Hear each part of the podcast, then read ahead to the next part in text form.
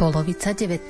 storočia je charakteristická tým, že Európa je pod silným vplyvom osvietenstva a modernizmu, ktorý v mene oslobodenia človeka bojuje proti katolíckej cirkvi a jej inštitúciám.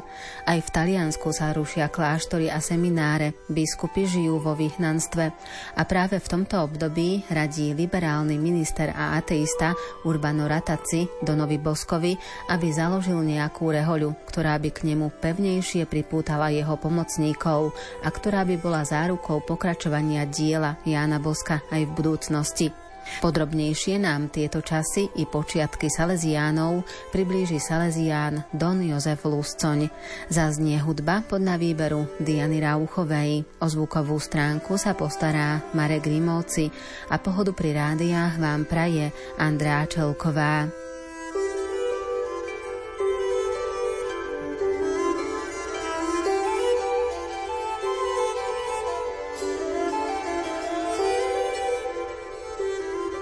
Don Bosco sa na podnet spomínaného ministra začal seriózne zaoberať plánom Združenia kňazov i laikov, ktorí by pokračovali v jeho apoštolskej a sociálnej práci pre dobro mladých v Reholi, ktorá by splňala požiadavky cirkevného práva i svetskej moci. Nebolo to ale vôbec jednoduché. Sú veľké a malé dejiny, ale niekedy ľudia, ktorí zdá sa, že sú maličkí, alebo teda zdá sa, že nie sú v nejakej vrcholnej politike alebo v nejakom vrcholnom dianí, predsa nesmierne ovplyvňujú chod týchto veľkých dejín, tak z pozadia, tými príbehmi, tými svojimi postojmi. A Dombosko patrí medzi nich. Je to skutočne veľká postava, všestranná, veľmi bohatá, spirituálne obdarená darmi, Postava, ktorá nielen pre Taliansko, ale dá sa povedať už pre celý svet, znamená veľmi veľa. Pretože je aj taký odhad, že salesianská rodina a tí, ktorým sa venuje táto salesianská rodina, že denne pozbudzuje a prekročí ich Prahy domov okolo 10 miliónov ľudí. A všetko to začalo u Dona Boska. Jeho životom, jeho prístupom k životu, tým, čo investovala, tým, čo dal do obehu. Aké dary, aké postoje.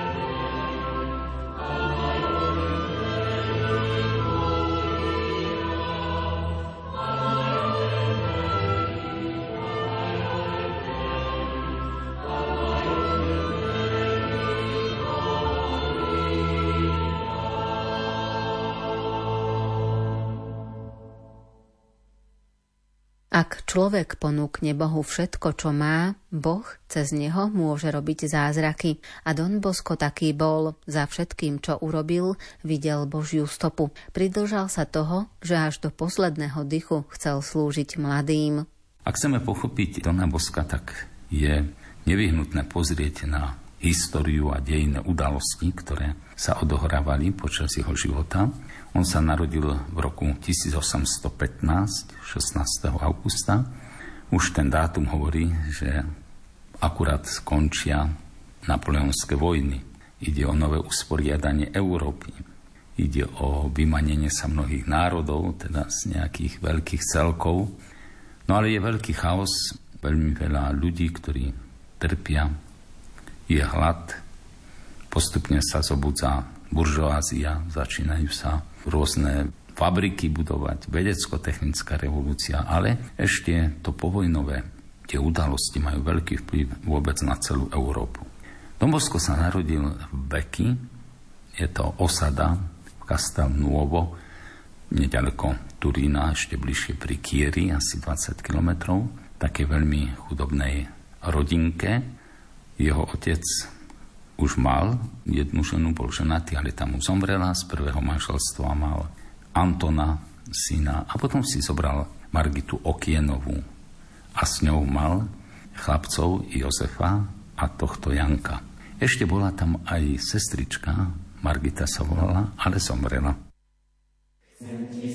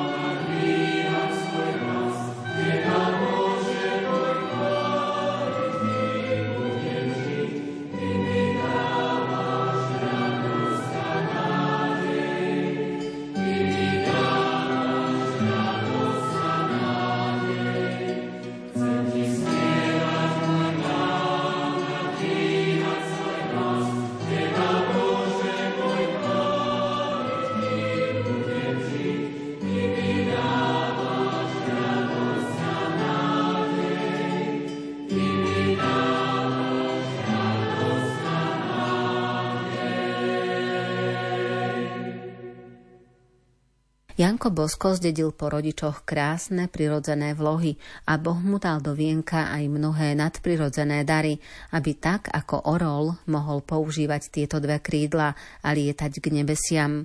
Janko mal vynikajúcu pamäť, bol veľmi trpezlivý a mal aj silné nohy. Dostal od pána aj veľa výnimočných duchovných darov. Ako už odznelo, Janko Bosko sa narodil v Beky. Toto je teda nedaleko Turína, Piemont, kraj poznačený všelijakými tými aj vojnami francúzskými a to všetko zanechalo takú veľkú stopu na tom kraji. A mama Margita otvorené srdce mala, štedra bola, tých utečencov všelijakých vedela nakrmiť, zaodiať. Taký veľký symbol dobroty a taký veľký vzor udávala teda Jankovi Voskovi.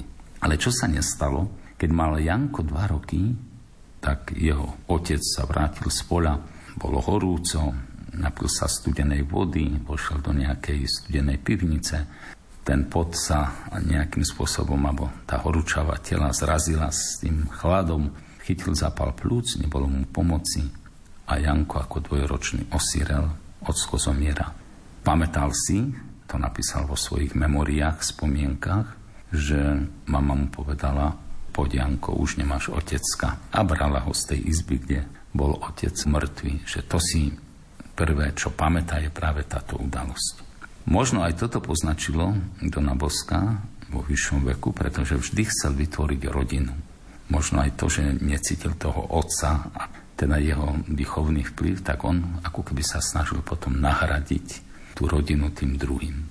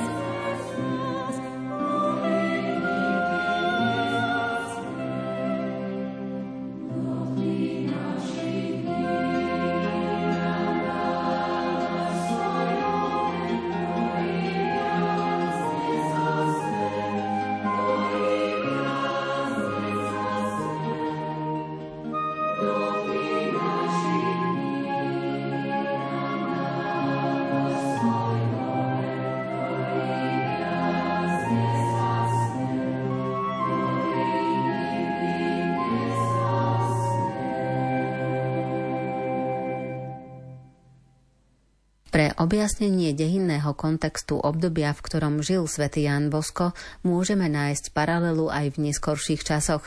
Napríklad na začiatku 60. rokov minulého storočia, v najťažších komunistických totalitných časoch, keď kňazov i veriacich zatvárali už len pre kresťanský názor na svet, bola v Trnave schôdza komunistickej strany Československa.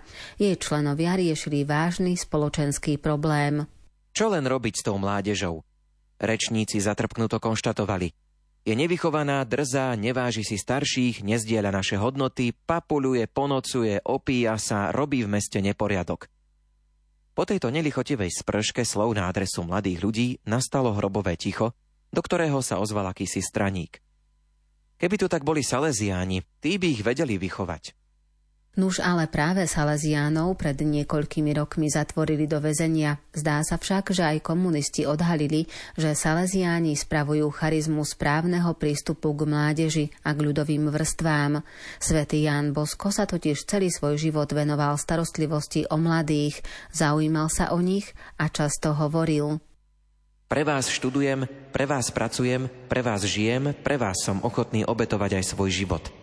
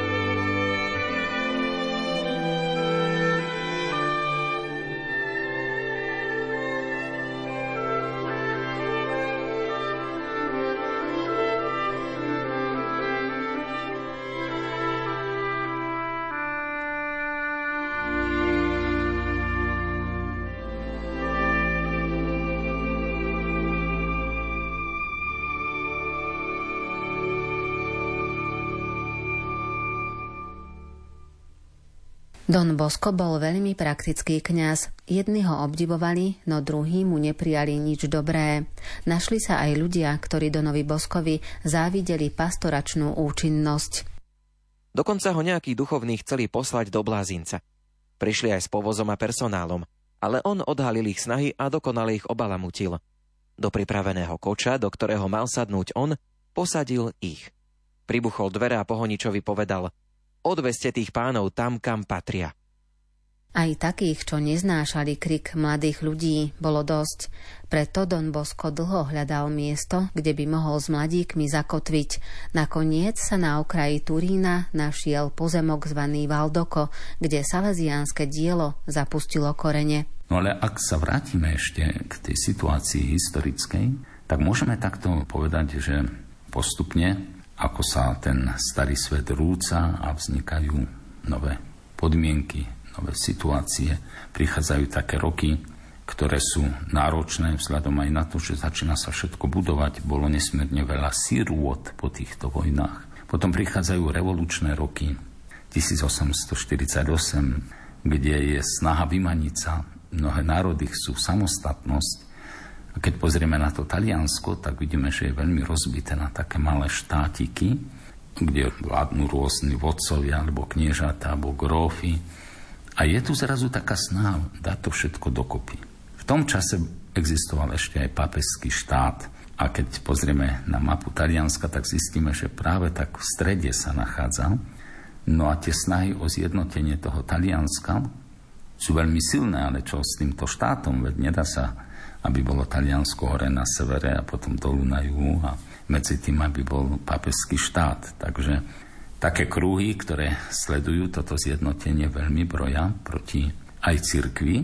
Vidíme, že v tých rokoch bol pápežom Pius IX, ktorý najprv prijal túto myšlienku, potom si uvedomil, že čo sa stane, nevedel si predstaviť, že by existoval štát, alebo teda Vatikána správa tých všetkých diel a to, čo majú, bez toho, že by bol štát. Takže bol proti zjednoteniu a to už bolo veľmi teda náročné zvládnuť, ale to sme už troška vyššie, ako sa hovorí v tej histórii.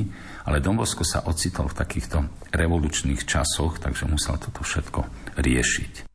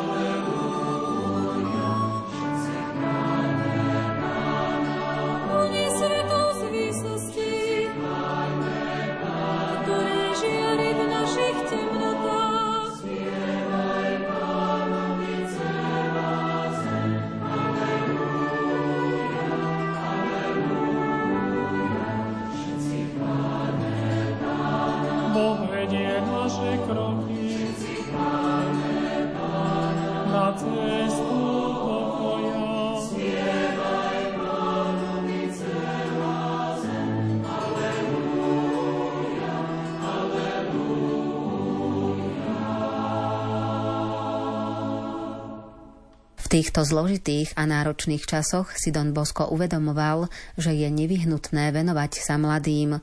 Navyše, z izbietky, v ktorej na Valdoku býval, mal výhľad na miesto, kde popravovali odsúdených a často to boli mladíci, chlapci. Preto chodieval do väzení, aby tým úbohým chlapcom pomohol. Pochopil, že musí predchádzať zlým vplyvom, ktoré na mladých ľudí číhali zo všetkých strán. Potreboval im teda vybudovať prostredie, kde by sa cítili dobre a kde by rozvíjali dobro, ktoré je v nich. Záver jeho úvah znel. Musím im vytvoriť oratórium. Nie, nie je to laboratórium, ako to doplietol chlap, ktorý Donovi Boskovi ponúkol pozemok so slovami Vraj hľadáte pozemok pre laboratórium. Dom Bosko na to Potrebujem pozemok, no nie pre laboratórium, ale pre oratórium. Ale chlap si húdol svoje. Laboratórium či oratórium, to je jedno. Pozemok mám a predám, ak vy máte peniaze. A Don Bosko peniaze našiel nie u seba, ale vo vreckách zámožných ľudí, ktorých mu do cesty poslala prozreteľnosť. Tak vzniklo oratórium, dom príjmajúci mladých ľudí. Don Bosko tým, ktorí tiež chceli urobiť niečo dobré pre mladých, hovorieval. Majte radi to, čo majú radi mladí. Samozrejme, okrem hriechu, podobne ako vyznal svätý Pavol. Pre všetkých som sa stal všetkým, aby som zachránil aspoň niektorých.